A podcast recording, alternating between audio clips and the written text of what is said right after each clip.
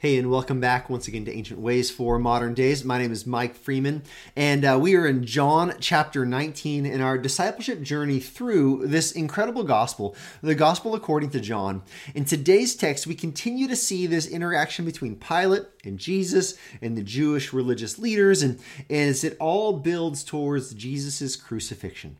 If you just remember, they, they just cried out for the crucifixion of Jesus, and here is what happens next in our text.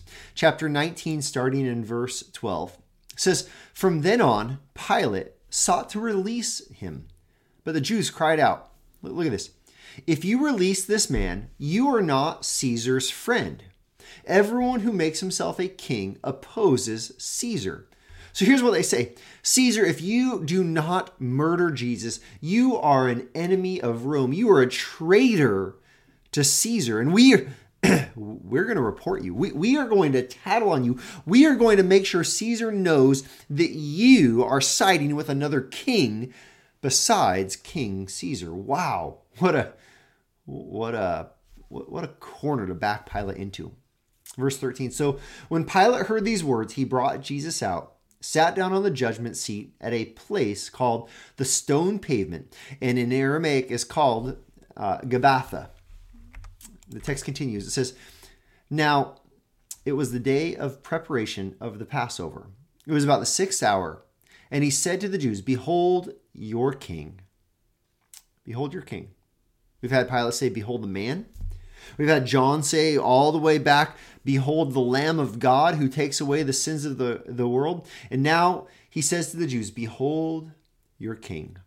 They cried out, Away with him! Away with him! Crucify him! Pilate said to them, Shall I crucify your king? And the chief priests answered, We have no king but Caesar. So he delivered him over them to them to be crucified. We have no king but Caesar. Now, as we as we remember this story, as we hear the crucifixion story once again, as we're reminded about Jesus and the, the mocking he received and the the flogging that he received and the way they, they put purple upon him and they, they robed him in in uh, the purple and then put a crown of thorns upon his head. We remember all of this abuse done to him. And then it culminates with with with Pilate saying behold your king. This is who the messiah is. This is the king of kings the long expected savior.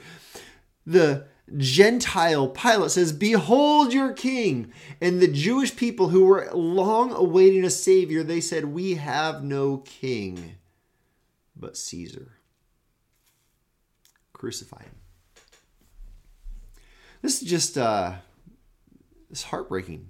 It's heartbreaking for the, the nation of Israel to hear the religious leaders lead them astray and, and lead them to, to reject their Savior. And this ancient way for our modern day, though, I, I want us to remember the Jewish people think that they are honoring God. They are they think they are honoring God by rejecting the very thing that God would have for them. I think this is the, the very core of our of our sinful desires. Actually, uh, we can look at the Jews, we can point fingers all we want, but the reality is, we oftentimes we want to rationalize our sin. We want to justify our wrong thinking, and we want to do it by by whitewashing it and saying we actually are following. We're following God. People do this in their, their romantic relationships all the time. Well, God wants me to be happy, and God created me for happiness, and so I'm just going to continue in my relationship that is outside of the boundaries of what God has called marriage to be. And you know, I I'm still honoring God. We do this in the way we, we think about our, our parents, kids, and teenagers well, you know, I can disobey my parents as long as I'm doing these things over here that honor God. So these things over here don't really count. We we justify, we rationalize. That's what the Jewish people do here. They say we have no king but Caesar.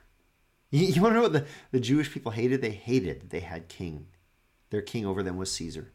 They hated that they were an, an occupied land, an uh, conquered people. They did not have autonomy as a nation. They hated this. Yet, in this moment, when God gives them a Savior, He gives them their king, they say, We have no king but Caesar. In the ancient way for our modern day is we we just kind of we we digest this story of Jesus and his his false trial, his his cruel treatment, and ultimately his crucifixion.